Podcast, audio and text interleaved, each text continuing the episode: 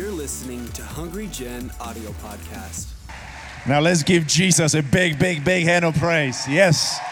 We love you, Jesus. We love you, Lord. you may take your seat. Wow. What, I don't know about you, but my heart's been impacted by the testimonies. You know, the Bible says we defeat the enemy by the word of our testimony, by the blood of Jesus. So I encourage you, if you have a testimony, to share it because there's people that are going through the same thing that you went through. And when they hear about what God has done in your life, their faith increases. And I know now the level of expectancy and faith is so high because of testimonies. And um, I think so, I thank the Lord so much too for the three people who came up to the front to testify because the Bible says that one time Jesus healed 10 lepers but only one came to testify and give him the glory, you know? So if the Lord does something in your life, share it with others. When you share it, you give God the glory. When you receive a miracle, you receive a blessing. But when you share it, you give God the glory for what He's done in your life. You know, um, my heart is truly full of joy because I just got back from Israel. And uh, we were there for 18 days. Um, in the, the amazing part of this story is that last year I have an 11 year old son, and he uh, told me, I want to get baptized. So the moment he said that, I was like, we're going to Israel. and um, the first time I went to Israel, I went to the Jordan River. My son maybe was one or two years old, and in my heart I said, Lord, whenever he wants to get baptized, I want him to get baptized right here in this river where you were baptized.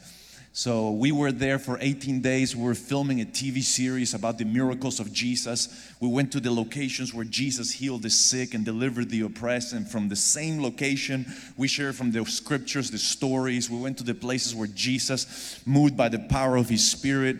And it was an amazing time.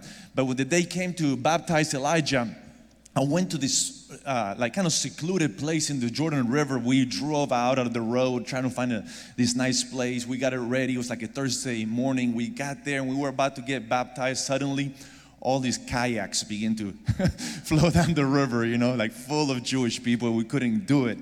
So I'm like, oh no, I was so disappointed. So let's come on the Sabbath. You know, on the Sabbath, there's, there, there's not gonna be anybody here. And without me knowing it, God had everything planned.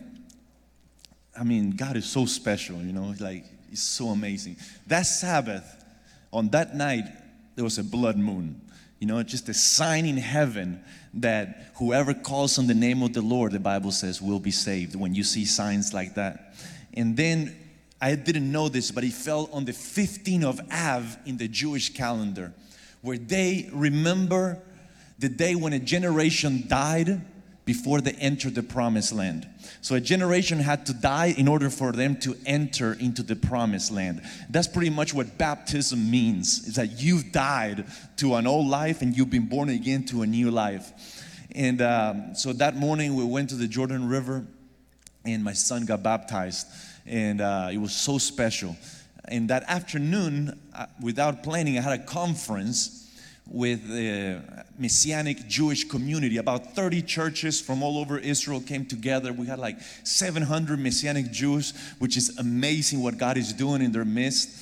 And uh, the Lord's been moving, and there's a hunger for revival and for salvation to come to the Jewish people. And I ministered that night. And when I made the altar call, the first one to come up was my son who's 11 years old, and he knelt down down on the altar. And when I began to pray for people, he came to the altar, and I prayed for him. And for the first time, he got slain in the spirit, and he got baptized not only in water but with the fire of God on the same day. You know.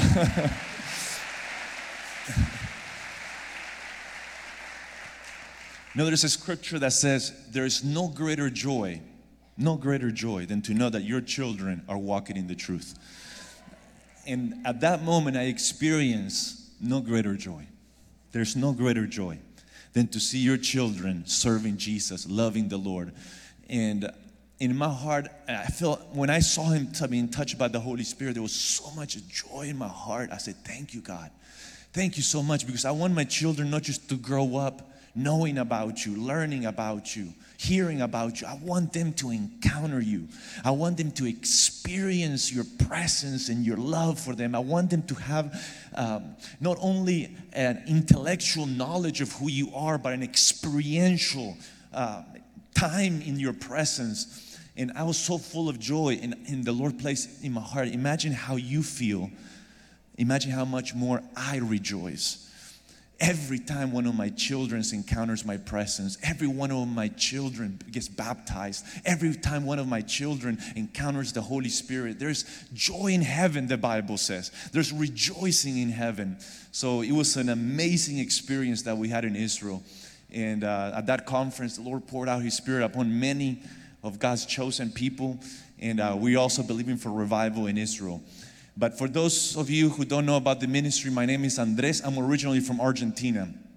And I had an encounter with the Holy Spirit when I was 21 years old in the revival in Argentina, and it changed my life forever. And I could testify and share my story, and I'll never get tired of sharing it because when you experience God, He does something so special in your heart that you want the whole world to know about it. You want the whole world to experience the love of God, to experience the beauty of Jesus, the holiness of Jesus. And um, I'm so glad that Pastor Vlad invited me to this conference because I love the title, Holy Spirit. He's my passion, and He's the one I love on this earth. Uh, is the person of the Holy Spirit. And it is my prayer that in these three days, Yes, you will receive knowledge. Yes, you will get encouraged in your faith. Yes, you will meet maybe new people. But most importantly, that you would have an encounter with the person of the Holy Spirit. That you would leave this conference filled with His love, filled with His joy, anointed with His power, with a deeper intimacy and relationship with Him, being ready to fulfill God's purpose and plan for your life. And I know it is His promise to you that if you ask, if you seek, if you knock, He will fill you with the Holy Spirit. And your life will truly never be the same. Um, I want to show you a short video clip also.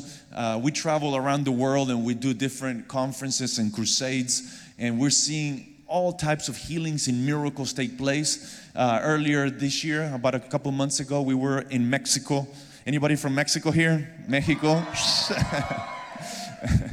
we were in the southern part of Mexico. Anybody from Chiapas? No, that's really way in the south. And you know, this is an area of Mexico where there was persecution not very long ago. And many, many Christians were killed because of their faith. There was persecution against evangelical Christians, and where we were, uh, many martyrs in the, this place. So the, the, the Lord opened the door for us to go there, and I want us to see this uh, short video clip from Chiapas, Mexico.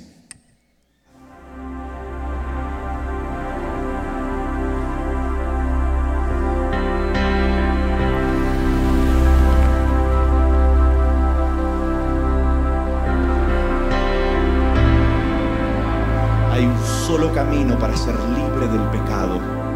Es a través de la sangre. Hay otro camino. Lo único que te puede limpiar de todo pecado, lo único que te puede hacer libre de todo pecado es la sangre de Jesucristo.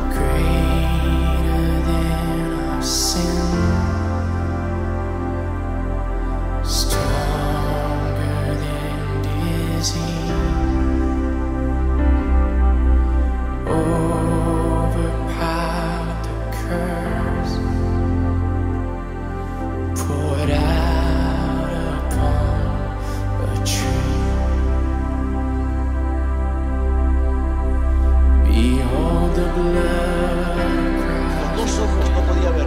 ¿Puede ver mi mano? ¿Sí? Decirle que toque mi mano.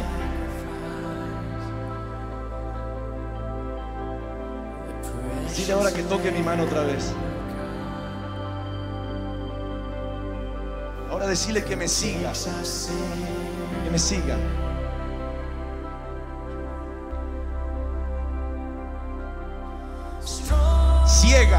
Los dos ojos y está viendo. Si tú anhelas ser lleno del Espíritu Santo, el primer paso es el arrepentimiento. ¿Qué significa el arrepentimiento? Es cuando tú sientes esa convicción de pecado. Tú tomas una decisión de cambiar tu forma de vivir. Es una decisión personal que tú tomas de abandonar el pecado, de dejar tus malos caminos tomar una decisión de seguir a Jesucristo y decir, Jesús, yo quiero ser tu discípulo. Yo anhelo más tu presencia que lo que este mundo me pueda ofrecer. Yo anhelo más cumplir tu propósito que satisfacer los deseos de mi carne. Y tú tomas una decisión de morir a ti mismo para vivir para Dios. traía un tumor en la cabeza. Antes de venir traía un tumor y fue lleno del Espíritu Santo. Ahorita no más, se desapareció. Hace dos años no Hace oía dos años no oía. en ninguno de los dos En oídos De los dos. y ahora está escuchando con Ahora los está dos escuchando. oídos. Jesús. Jesús. Ya se fue ese dolor. Totalmente. Y hoy dice que ella sintió un fuego en sus rodillas y en todo su cuerpo y ahorita ella puede moverse.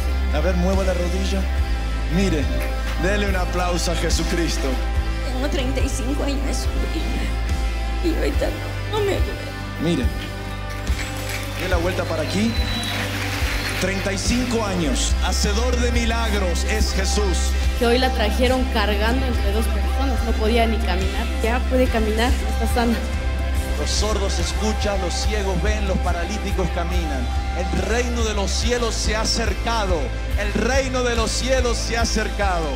El cual nos ha liberado de la potestad de las tinieblas y trasladado al reino de su amado Hijo, en quien tenemos redención por su sangre, el perdón de pecados solamente por su sangre, por la sangre que Jesucristo vertió en la cruz por nosotros, nosotros recibimos redención, libertad del pecado, del reino de las tinieblas y somos trasladados al reino de su Hijo amado Jesucristo.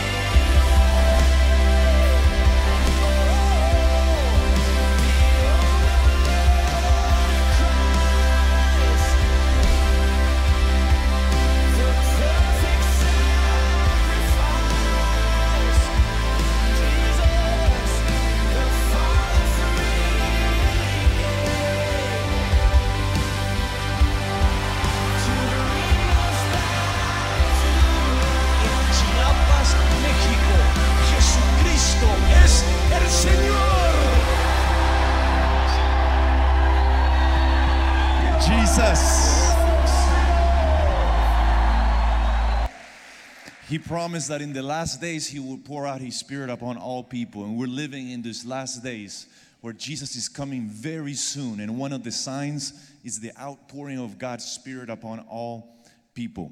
If you want to see all these video clips from different nations, you can visit the website holyspirit.tv. And there you can see all these different videos. And also, we're going to uh, hopefully, in the next week, we videotaped the baptism of my son. So, if you want to see that experience and from the Jordan River, you can also go to the website holyspirit.tv. We're going to be posting the different videos from the different locations in Israel, from different nations. So, I hope it will be a blessing to you.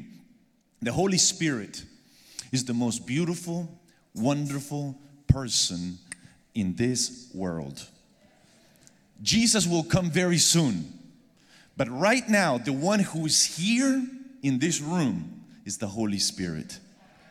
The one who comes to live inside of you when you give your life to Jesus is the Holy Spirit. Jesus told his disciples, It is to your advantage. It is better for you that I go away. And you think, How can it be better for us? He said, Because I'm gonna leave with you the Comforter, the Spirit of truth. The Holy Spirit will be with you and He will come in you. The Holy Spirit, He will lead you into all the truth.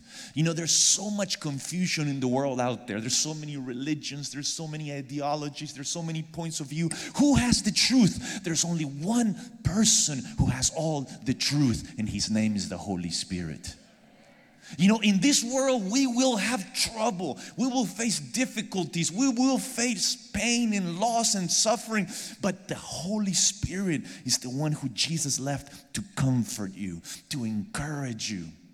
The Holy Spirit is the one who shows you God's purpose and plan for your life. You want to know what is God's will for me? Why did God call me? Why did God make me? We all have these questions. What is his purpose for my life? Why am I here?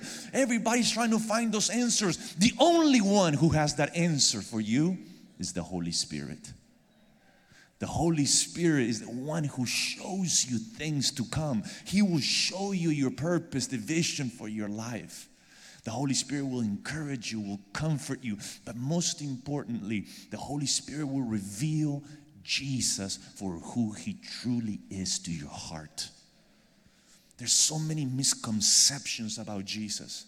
There's so many wrong theologies and points of view of who Christ is. What is He like? But the Holy Spirit will reveal to your heart Jesus, a living Christ. Oh, he's so amazing. If you only knew.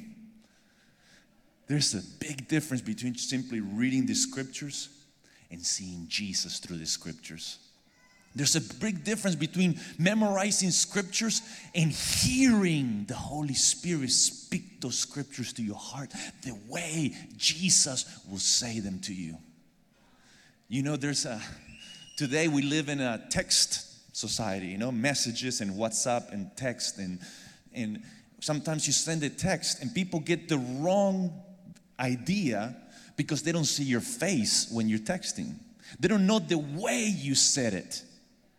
So, so, so, what do we have? Like a smiley face, we put a thumbs up, you know, we, we put something next to the text so people will know that we're smiling when we say this. That we're not trying to be rude, we're just trying to say it in a nice way, so you put a little smiley face next to what you said.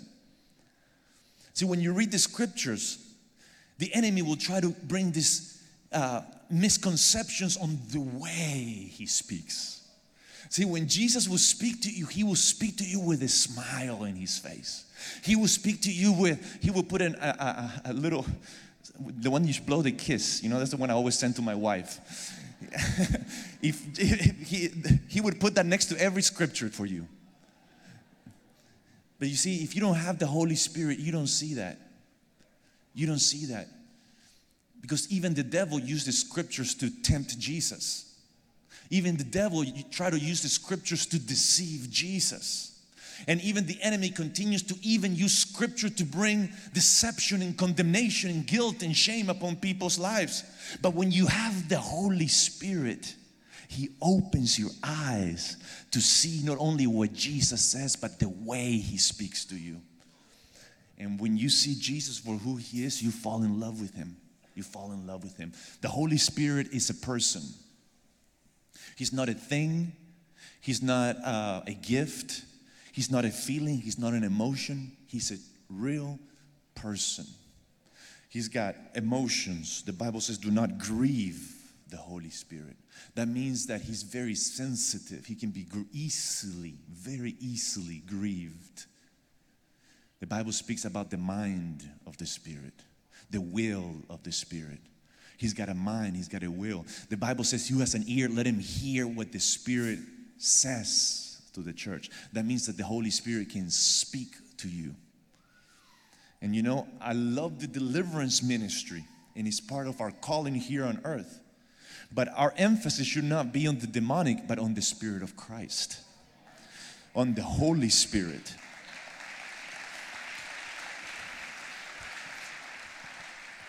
And it's very simple. When you hear demons speak, you know what they want to do? Kill, steal, and destroy. That's what they do.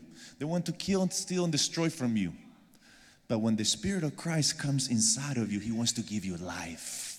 He wants to give you abundant joy. He wants to give you His grace, His favor. He wants you to experience the love of God. The Holy Spirit is God. He is holy. He is good. He is love. And the moment you receive Christ, He comes to dwell inside of you. Listen to me, this is amazing. The Bible says that this is a mystery that has been hidden for generations. Generations wished that they could hear what you're about to hear tonight. This is a mystery that was hidden for generation, but is now revealed to us, his saints. And this is the mystery Christ inside of us, the hope of glory. Christ, by his Spirit, comes to dwell inside of you. And your body becomes the temple of the Holy Spirit. Your body becomes the dwelling place for the God who created the heavens and the earth. And that is a mystery that is revealed to us. The Holy Spirit comes to dwell in your heart. This is a beautiful revelation because you leave this conference, but He's going to leave with you. Wherever you go, wherever you walk, He goes with you. And it's not like, oh, He has more and He has less. No, you cannot have more or less of me. You have Him or you don't. You have all of who the Holy Spirit is inside of you. But you know, there's different manifestations of the Holy Spirit. And in this conference, I want to share about different manifestations of the Holy Spirit. He's not a manifestation, but He manifests Himself for our favor. I want to speak to you tonight, as quickly as I can, about the manifestation of the baptism of the Holy Spirit in fire about the fire, about the experience with the Holy Spirit when He submerges you in His fire, and about the rain of the Spirit.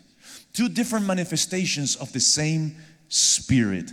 And if it is possible to turn off these little sprayers on the side, it would be wonderful. Let's go to the scriptures. Matthew chapter 3, verse 11.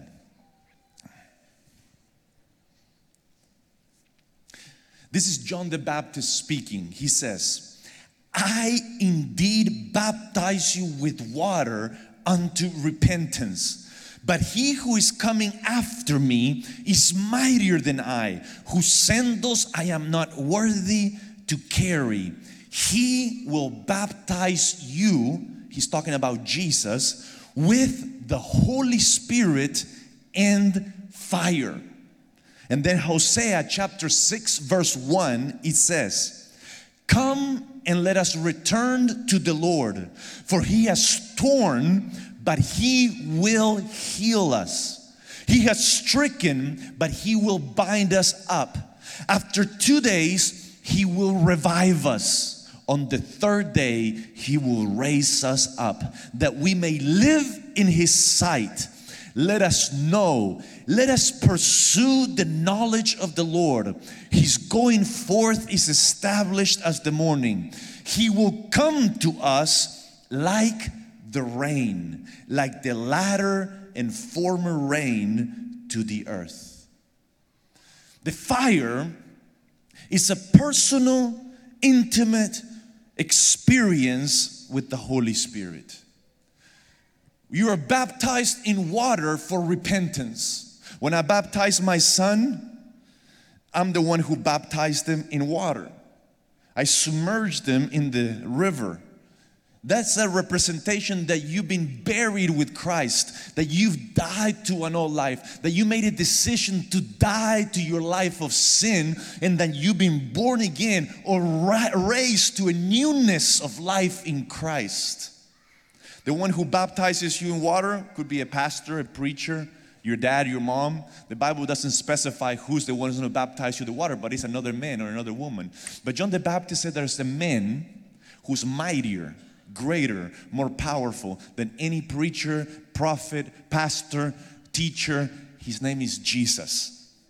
And Jesus is not going to baptize us in water, but He will baptize us or submerge us in the Holy Spirit and fire.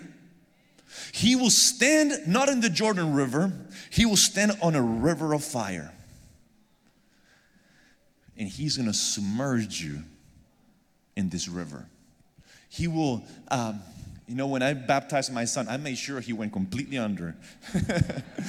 I wanted him to be fully submerged. I didn't want him to be sprinkled. The Bible doesn't speak about sprinkling, it speaks about submerging. It means you fully died and you fully born again.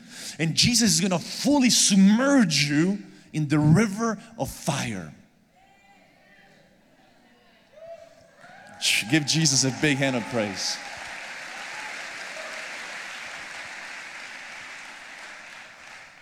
Why is this important? Because the fire, the first thing it does, and this is what truly transforms your life, it reveals His love to you. The Bible says in Romans 5 5 that hope does not disappoint us because the love of God has been poured upon our hearts through the Holy Spirit. And this is an experiential uh, encounter with the love of God. The Bible also says that the love of God surpasses your understanding. It's so deep, it's so high, it's so wide that your mind is not able to even come, it's not able to grasp how much He loves you. And people heard all their life, yes, Jesus loves me. And you heard that Jesus loves you. You believe that He loves you. You believe that He demonstrated His love for you, that while you were still a sinner, Christ died for you. That was the greatest demonstration of love in the history of humanity. But that's not even comes close to uh, explaining or for you to getting a small grasp of how much He truly loves you. And when He submerges you in His fire, the Spirit of God reveals to your heart how much He loves you. And it's like He saturates your whole being with love. It's like liquid love that's poured upon your heart. It's an experience that you have. You know, I was raised in a Christian home. All my life I went to church. How many here were raised in Christian homes? What a blessing. Every, yes, yes. Every Sunday morning at church, every Sun. Before we used to go Sunday morning, Sunday night. I don't know when they cut Sunday night off, but it used to be Sunday morning, Sunday night, and Wednesday nights. It used to be three times a week uh, when I grew up. And the pews were hard. They were not like cushiony like right now. You know, it was hard pews and the services were long and and I remember falling asleep on the pews and I mean, and every day at my house we had devotional. So I heard about Jesus. I was, I received Jesus. I believed in Jesus. I read all the Bible. I read the stories. I believed the stories. I admire, honor, love the God of Israel. But then came a point like you start growing up and you begin exposed to this world and you begin to get exposed to all these different religions, different views. You go to the university and they begin to teach about evolution and science and this and that. And suddenly you begin to see where is God? And He seems very far away from you. You don't feel it, you don't experience, you begin to think it's simply something that maybe I was taught. So I continued to live my life. I went, got accepted to medical school in that time. I went on an exchange program back to my country of Argentina. I was used to going to a Baptist church on Sunday mornings, so I went to look for a Baptist church in the town. I stepped in the church, revival. I'd never seen anything like this before. I mean, people wild about Jesus. I'm like, what's wrong with these people? They were dancing, lifting up their hands, shouting, crying. I mean, services would last for four hours and people didn't want to leave. Uh, miracles were taking place. I began to see healings take place. I met the young people. They were passionate for Jesus. They would go out on the streets to share the gospel. They would get together to pray. I was used to my youth group, it was pizza and bowling, you know, that was my youth group. And these young people were, was prayer and casting out demons, prayer and healing the sick, prayer and evangelism. And I was like, what's going on? But suddenly I began to see the God that I read about, that I heard about all my life in action. I began to see the God that I studied about, that I loved, that I had a, a mental, intellectual knowledge. I began to see Him manifest Himself. And I begin to ask, why is this happening? and I began to interview all the young people. You know, what happened to you? Why is why are you like this? Why are you? And all of them had a different story, but they all had something in common. They all had had an encounter with the Holy Spirit.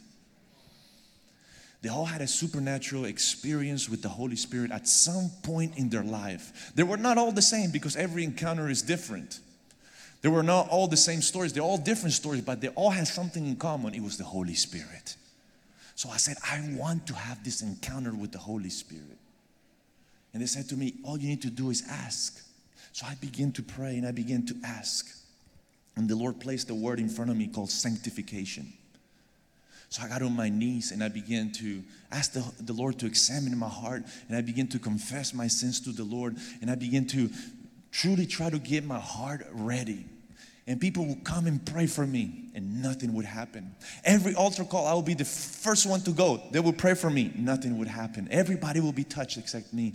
But I, but I, I, I held on to the scripture that said, "The promise is to you, and to your children, and to all those who are far off, to as many as the Lord our God would call." There's a promise upon your life, and that's the promise of the Holy Spirit.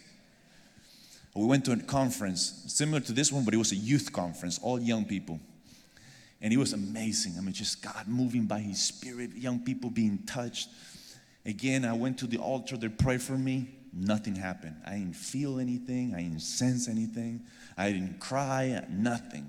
The conference was over, and to be honest with you, I was a little bit disappointed.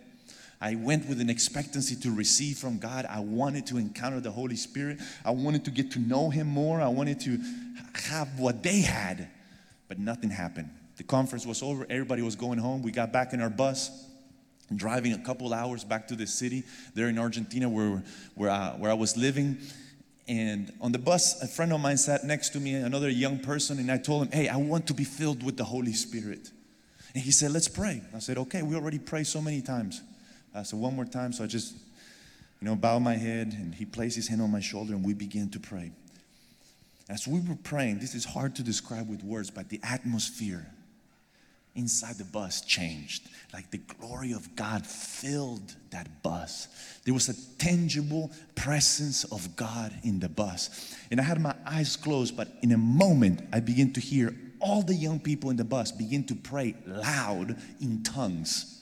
There was like a Pentecost inside the bus. And all and I had my eyes closed, but I could hear them all praying really loud in tongues. Like, like I don't know, I don't know what was happening, but I could hear just every young person praying loud in tongues. And I had my eyes closed, and suddenly I felt this heat just come through my body and this electricity go through my arms and this supernatural love just love it's just love man all you can say is just love. He loves. He's love. God is love. That's who he is. He loves. He loves you. He loves you so much. I couldn't believe he loved me that way. I couldn't believe it. Because one of the there's a lot of blessings, but one of the dangers of growing up in a religious home or a Christian home or traditional Christian home is that you feel you're not good enough. Like you break, you, you always breaking the commandments. You know, you can't, and you feel like God is disappointed with you. You feel like God, you let him down so many times and you tried on your strength and you tried to be holy, but you can't. And then you make a mistake and you come to him and you're like, there's got to be a point where he's just like, I had enough with this guy, you know? I'm done with him. He's already repented so many times. He made so many mistakes. But when you encounter him, you realize that he's that's all lies of the enemy. His love for you is unconditional. No matter how many times you fail, he continues to love. And his love is not, it's like nothing you've ever experienced on this earth. It's not like the love of your earthly father or mother or brother or sister, husband or wife, as wonderful as that love is as good as your dad can be. You may have the most perfect dad in the world, but it doesn't even come close to how much God truly loves you. I broke down, I started to cry. I fell on the floor of the bus. I began to feel waves of electricity, power, love just run through my body. All I could do was weep and cry and cry. And I began to hear the voice of God because the Holy Spirit will speak to you from the fire. He speaks from fire. And he said, Andres, the decision that you made has come up to my presence. From this day forward, I will be with you and I will never leave you. And you're going to be with me and you're never going to leave me. He said, I've chosen you since the time you were in your mother's womb. And he said, The number of people that will receive the Holy Spirit through your life will be like the stars in the heavens and like the sand of the sea. Your ministry is not going to be of words, but of signs, wonders, and miracles. And in my mind, I'm thinking, I don't want to be a preacher, you know? I don't want to be a pastor. I don't want to, I'm going to be a doctor. I don't want, I don't like to stand in front of people and speak and talk. That's not my gift. You know, I'm, I'm going to serve through, through medicine. But something happens when you encounter His love. It wrecks your life forever. You're ruined. You're ruined for this world. Nothing in this world will ever, ever come close to satisfying your soul. Like you live for those moments where you encounter His love again. You live for those moments where you see His face again. You live, you live for those moments when you see His smile once again. That becomes your, He becomes your passion. You know, like He read in the scripture, He becomes your reward.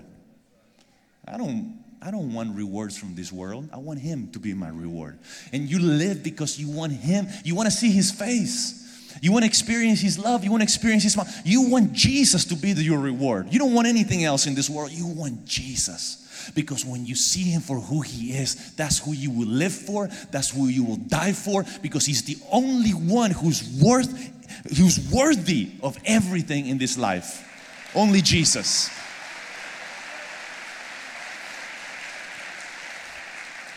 I wept for over two hours on the floor. I couldn't get up off the floor. They had to get me up in the name of Jesus. When I got up, I was soaking wet in tears. I had wept for over two hours because I've never experienced a love like that. My life was totally and completely changed by encountering the Holy Spirit. And from that day till today, that was about 20 years ago, He's never left me and He will never leave you. The Bible says, I will never leave you, I will never forsake you. That's the fire of the Holy Spirit. The fire of the Holy Spirit, also, what it does, it purifies, it sanctifies. The Bible says that by His Spirit, God writes His laws upon your heart. He changes the desires of your heart. You know, I was so, oh, it was amazing. I was in Israel and there's, there's Jewish people everywhere, you know, and they're all trying so hard to obey the law. I mean, they walk down the street reading. You go to the Wailing Wall and they're there and they're studying and they, their kids are reading and they're working and they're trying. They have 613 commandments that they have to follow. And they can't do it. I don't, doesn't matter how hard you try. You cannot live a holy life without the Holy Spirit. But when the Holy Spirit when the Holy Spirit comes inside of you, He writes God's laws in your heart. He changes your desires. He sanctifies us, Gentiles, the Bible says. He purifies us. You know, fire, one of the qualities is it purifies, He takes impurities out of things. And when God submerges you in fire, He purifies you. He purifies your thoughts, He purifies your emotions. He purifies your very nature. And then fire illuminates. There's a light when the fire comes to your life. The Bible says that God makes His light shine in our hearts that we may be able to see the glory of God in the face of Jesus. Without the fire, you're not able to see Jesus for who he is. So all you have is secondary knowledge about Jesus. Was somebody what you read in a book or what somebody told you? But when the fire comes to your life, suddenly you begin to see Jesus. You begin to see the glory of God in your heart, revealed by the Holy Spirit. He reveals to your heart the very face of Jesus, is the fire of God what causes you to become passionate for the Lord, what causes you to see a living God, what gives you power to overcome sin is the fire of God, what allows you to experience God's love for you. Now, the rain is totally different. The Bible says that He sends His rain on the just and on the unjust. He only sends His fire upon His children, upon a holy sacrifice. The rain, He sends it on everybody. Rain is when people who are not even Christians begin to experience the presence of God. The rain is when God begins to manifest His presence not only in church but in the streets, in the city, and upon a nation. When the spiritual climate of a nation, of a city, is transformed by the Holy Spirit. You know, there are nations that you stepped into and it's dark because there's so much idolatry, witchcraft, there's, there's oppression, there's um, poverty, there's sickness, there's disease, there's suffering because there's a, there's a demonic atmosphere. When God sends His rain, He changes the spiritual climate of a city or of a nation. And people begin to feel conviction of sin in the streets. And people begin to feel a desire to seek God even in their homes. And people begin to get healed in the streets. There's a transformation in the atmosphere, a transformation in the city, in the nation. And that should be our number one desire. Not only for us to experience His love, but for this world to experience His love. For God so loved the world that He gave His only begotten Son. God loves the world. And the only one who can reveal the love of Jesus to this world is the Holy Spirit. The Bible tells us that in the times of the prophet Elijah, there was a drought, no rain for three and a half years in Israel. For three and a half years, there was no rain. No rain means no life, means death. The livestock begins to die. Where there were cows and sheep, now there's carcasses. The rivers begin to dry. The plants, the crops begin to die. Three and a half years, no rain in Israel. And the reason there was no rain in Israel is because the children of God began to worship idols.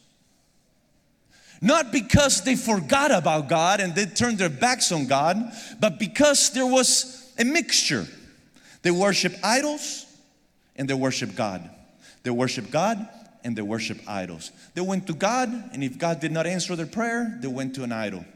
The thing about an idol, an idol doesn't demand holiness from you, doesn't demand a commitment from you. So it's a lot easier to worship an idol than to worship the living God. So people begin to do both, and there was a mixture in God's people. And because of this mixture in God's people, the whole land fell under a drought. The spiritual state of God's people will determine the spiritual state of the nation.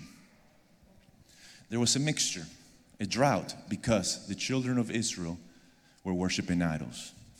The same thing happens today in the church. There is a mixture in the life of Christians. I'm amazed today that there's no difference between a person from the world and a person who's a Christian. They watch the same movies, they listen to the same music, they go to the same places.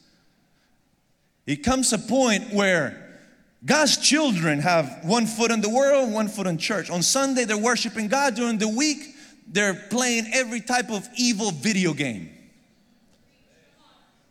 On Sunday, they lift up their hands to Jesus. On Friday, they're out in the club. And you cannot be a friend of the world and a friend of Christ. The Bible does not teach isolation. It's not that we need to be isolated from the world. No. Jesus said to be in the world, but not of the world. The Bible speaks about separation, not isolation. We're in this world, we live in this world. We're among the people of this world, but we're not of this world. And we cannot contaminate ourselves with this world. You know, my children go to Christian schools, and supposedly the students are Christians, but they come home and when they tell me what their other kids watch, play, and do, I'm like, what's going on in the church? What's going on in the church? What are we teaching our children? They can watch anything they want. They can play every video game out there there is, listen to any music they want. There's a mixture. And because there's this mixture, there's no revival. And we blame the president, we blame the political system, we blame the world, we blame, we blame this group and that group. The rain does not depend on the president. The rain does not depend on a political party being a president. The, the, the rain does not depend on what the people of the world are doing. The rain depends on us, we as the church are doing. What are we doing?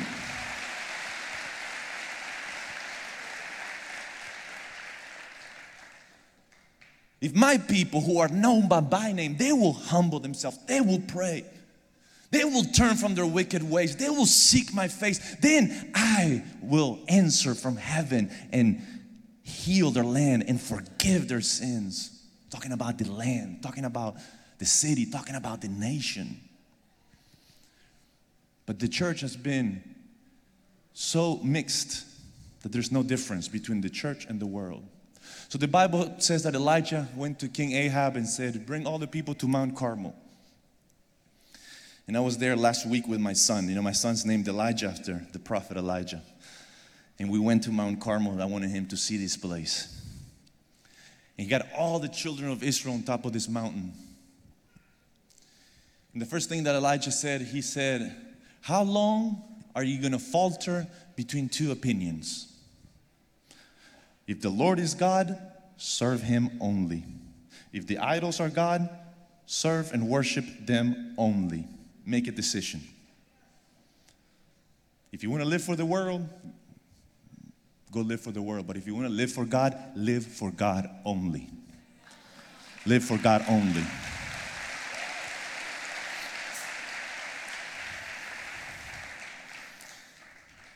I'm glad you guys responded because the children of Israel did not say a word.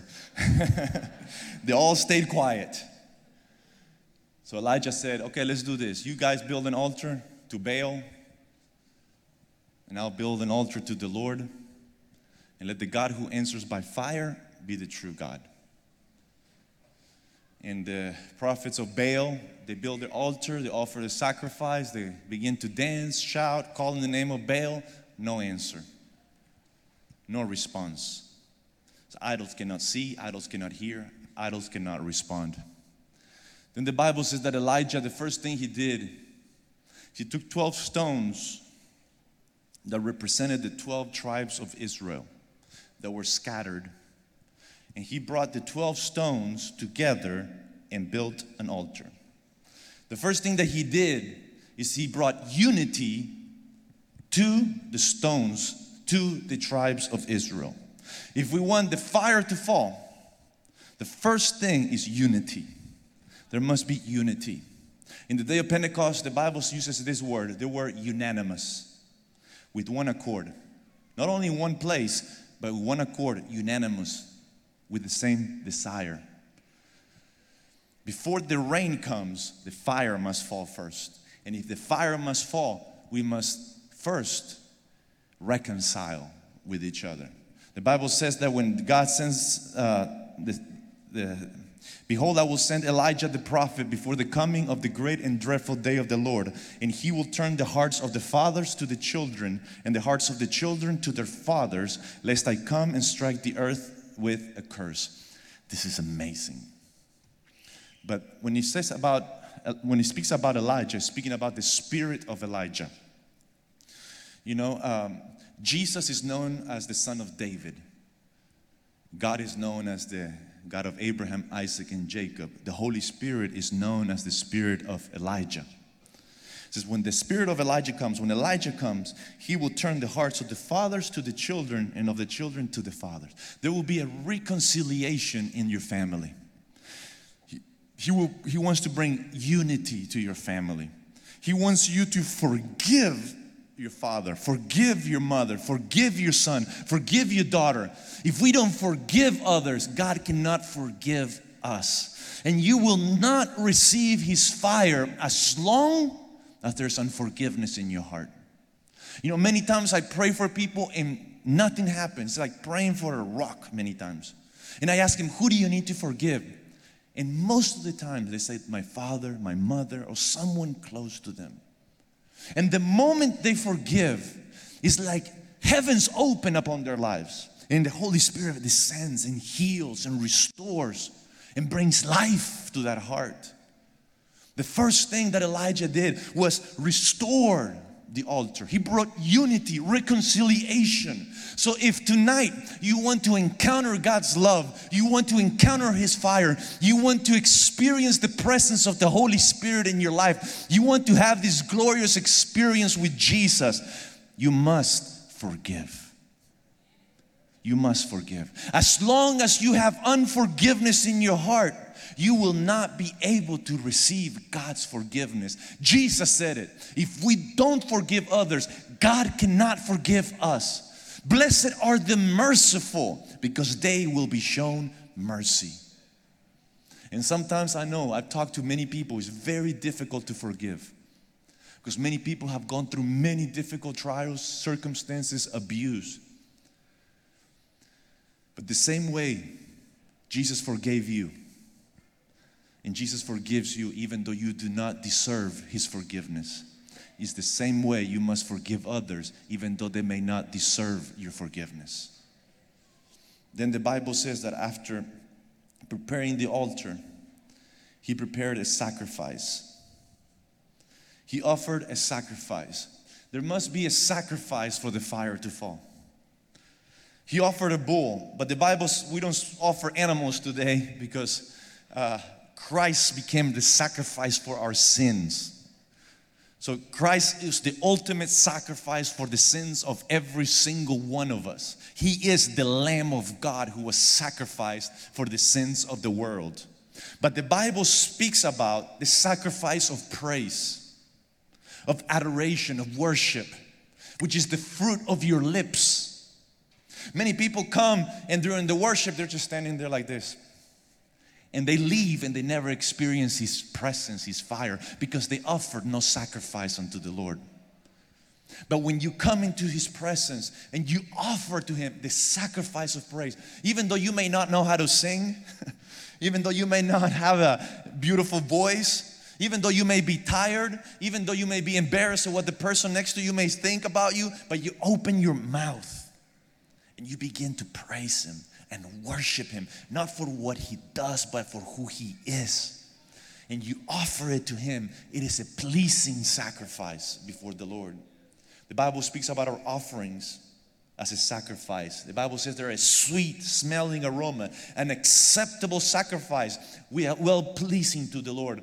I don't know what it is, but generosity attracts the presence of heaven. I don't know why but I've seen it time and time again. People who experience in revival are generous people. People who give opens the heavens upon their lives. Not, not, I'm not talking about receiving financial blessings. I, there's something a lot greater than financial blessings. It's the presence of God. It's the presence of the Holy Spirit. But the Bible also speaks offering your body as a living sacrifice says in Romans 12 1, I beseech you, therefore, brethren, by the mercies of God, that you present your bodies as a living sacrifice, holy, acceptable to God, which is your reasonable service. God doesn't just want your praise, God doesn't just want your offering, He wants all of you. He wants your heart, He wants your body. That's why you need to offer to Him your body as a living, holy sacrifice to God. He wants you, He wants all of you to be offered unto Him. And when you offer all of you, your heart becomes that altar where He sends His fire. He had fixed the altar, He had offered the sacrifice, but there was no fire. There was no fire. And then Elijah asked the people something very difficult, something very hard to do. He told them, Take water and pour it on the sacrifice. I can imagine when God gave the instructions to Elijah and said, okay, you do this, this, this, and then tell the people to take water and pour in the sacrifice. Elijah's like, no, Lord, you know, they may give a bull, but I don't think they're going to give water. That's the most, right now, water is worth more than gold. The most precious thing that they have is water. Water is life. Three days without water and you die. And it hasn't rained for three and a half years. And Elijah said, You want the fire? You want the rain? First, pour the water on the altar. That water represents repentance. Without true and genuine repentance, there's no fire. You may get touched by the Holy Spirit, but you will not receive His fire because the fire is holy. And first comes the baptism of water, which represents repentance. And then comes the baptism of fire.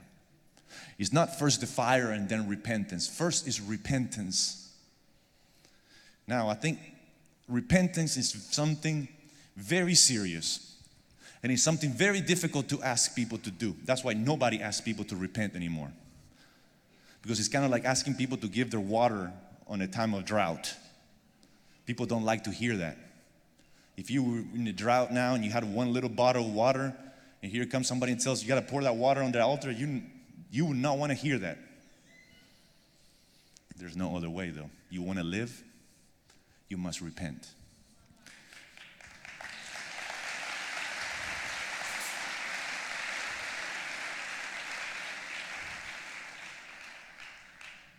Jesus explained repentance like this. So we won't, we'll be straightforward.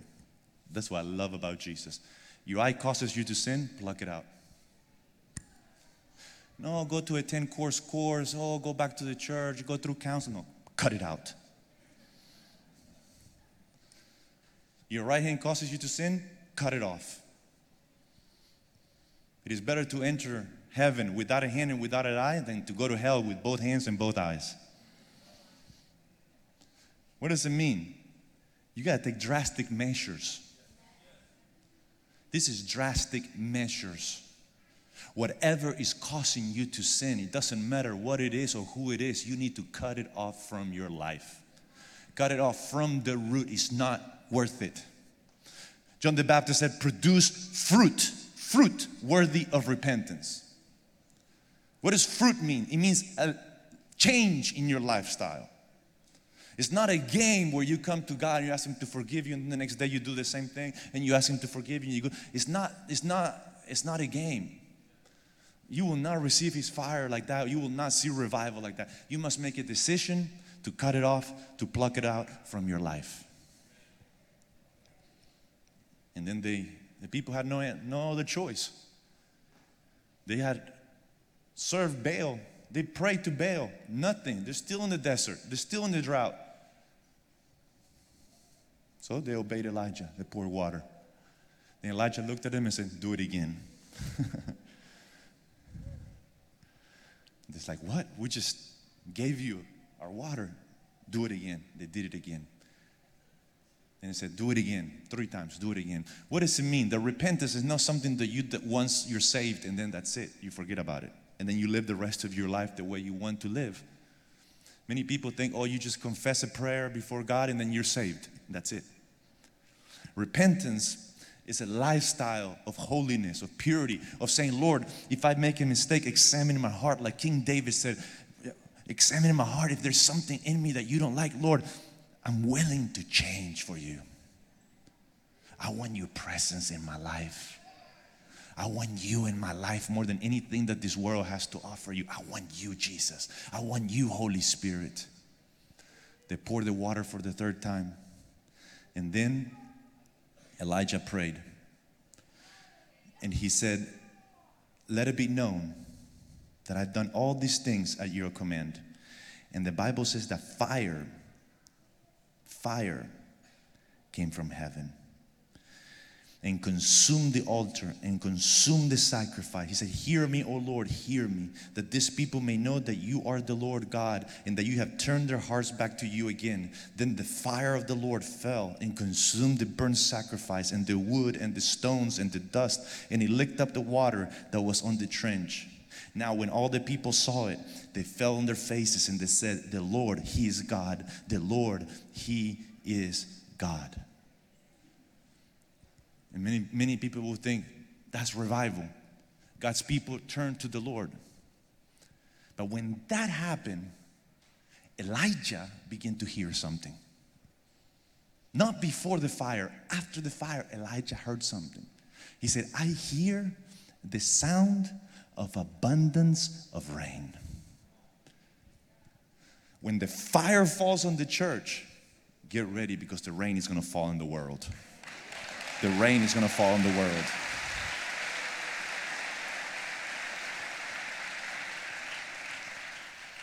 And the Bible says that Elijah went up Mount Carmel once again. He got on his knees. He prayed and he got his face between his knees and he began to pray for rain. And he prayed with all of his heart. He stood up, looked around, not even one cloud in the sky. Nothing. He could have said, I'm done. I'm going down again. God's children already saved. They already returned to the Lord. But no, he got on his knees again and he prayed for a second time. Nothing happened. He prayed for the third time and nothing happened. He prayed for the fourth time and nothing happened. And most people pray for revival one year, two years, three years, and they see nothing happen. And you see a church praying for revival and they see nothing happen. And Elijah could have given up after four or five times, but he continued to pray, not for the fire, but for the rain. He said, I'm not satisfied with just seeing the fire fall. I want to see the rain fall upon the just and the unjust. I don't want God's children to be blessed to experience His love. I want the world to know His love. Pray seven times. And then the Bible says that rain fell upon the earth. It says that the Bible says that so much rain fell. It was an abundance of rain. And Zechariah 10:1 says, Ask the Lord for rain in the time of the latter rain. The Lord will make flashing clouds. He will give them showers of rain, grass in the field for everyone. For everyone. The Bible says that Elijah, he was a man like us. It says Elijah was a man with a nature like ours. And he prayed earnestly and for it not to rain, and it did not rain on the land for three years and six months. And then he prayed again, and the heavens gave rain, and the earth produced its fruit. Because one man prayed, God opened the heavens and sent his rain. You know, when when when Jesus, you know, before the service, they were praying for a revival. And I was like, man, that's so awesome what they're doing here. Because they're knocking on heaven's door. They're knocking, they're knocking, they're knocking, they're praying like Elijah one time, two times, three times. We don't just want the fire, we want to see the rain. We want to see the city saved. We want to see this nation turn back to God. And prayer is the key. Yes, we need to do evangelism. Yes, we need to go on the street. Yes, but prayer is what opens the heavens because when the heavens are open, believe me, people get saved in the streets. People get healed at workplaces. People's lives get changed in their homes, in schools. The, the, the, the presence of God begins to saturate every place. Jesus told his disciples, wait in Jerusalem for the fire. Wait. Don't go out, don't do anything. First, the fire. First, the fire. And they got unanimous in one accord and they offered Jesus sacrifices of praise, of adoration. They offered their bodies to the Lord right there in the upper room. And then the fire came. Tongues of fire upon everyone. They were drunk, drunk in the Holy Spirit.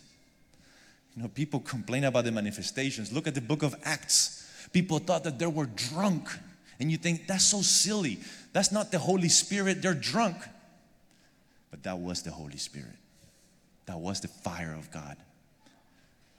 That was power from God coming upon each one of them.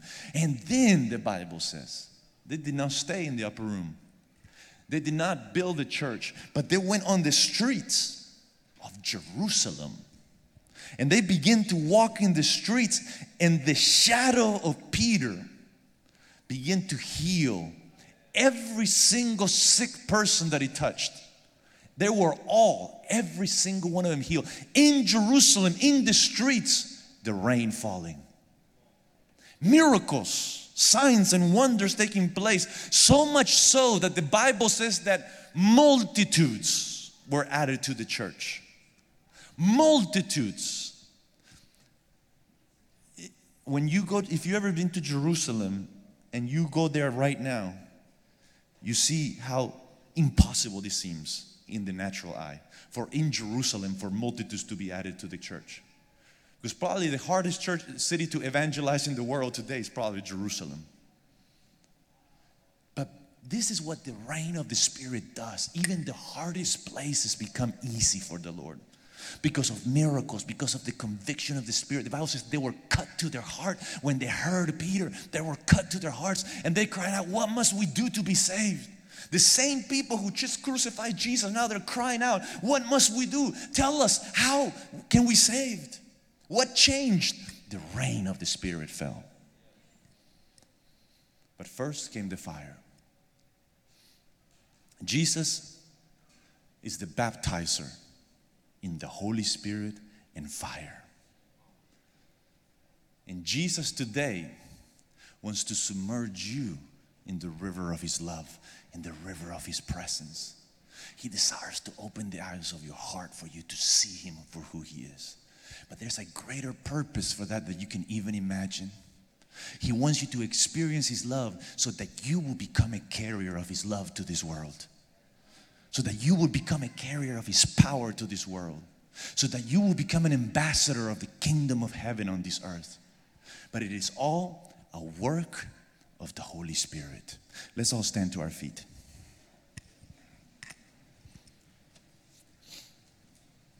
I'm going to invite everyone to close your eyes for a few moments.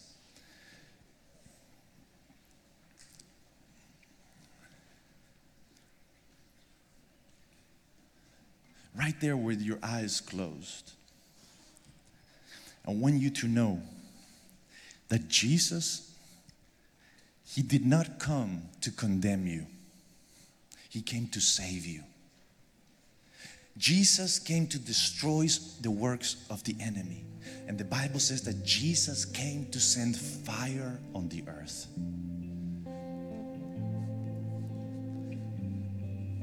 Jesus speaks to you with love, He speaks to you with compassion, but He also speaks to you with truth because He loves you. Because He loves you and because He wants you to experience abundant life. He wants you to experience His goodness, His kindness. He wants you to fulfill His purpose for your life. He wants you to know Him, to walk in His ways, because ultimately He wants you to have everlasting life. That's why He came. That's why He looks at you and He says, How long are you going to falter between two opinions? How long are you going to be in the world and in the church? Make a decision. If the Lord is God, worship Him only, serve Him only.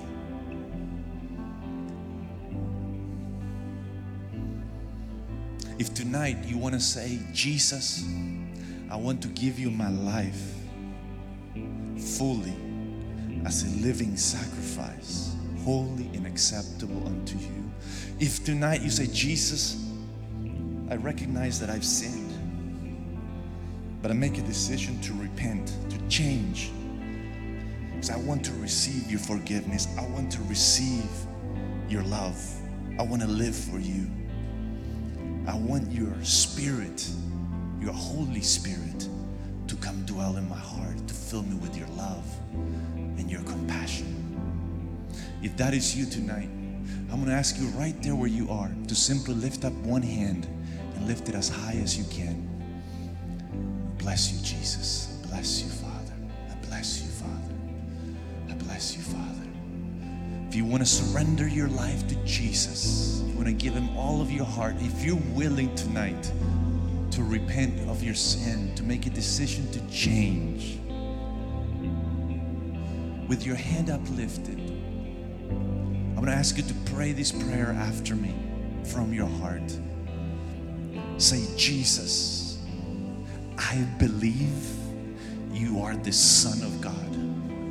I believe that you paid for my sin on the cross. And I believe that you were raised from the dead. Jesus, I confess that I've sinned. And I make a decision tonight to repent from my sins. Cleanse my heart with your blood. Fill me with your Holy Spirit. I offer to you my body as a living sacrifice, holy and acceptable unto you. And Jesus, I make a decision tonight to forgive everyone who sinned against me. I forgive them and I bless them in Jesus' name. With your eyes closed right there where you are, I'm gonna ask you to take a few moments and just allow the Lord to examine your heart. He's not here to judge you or to condemn you, He loves you. He paid for your sins with His own blood. But it's important for you to take a moment and confess your sins to the Lord. The Bible says that if you confess your sin, He's faithful, He's just to forgive you of your sins and to cleanse you from all unrighteousness. Take a few moments and talk to the Lord, and He will forgive you, He will cleanse you, He, he welcomes you with wide open arms. He's a good God who loves His children.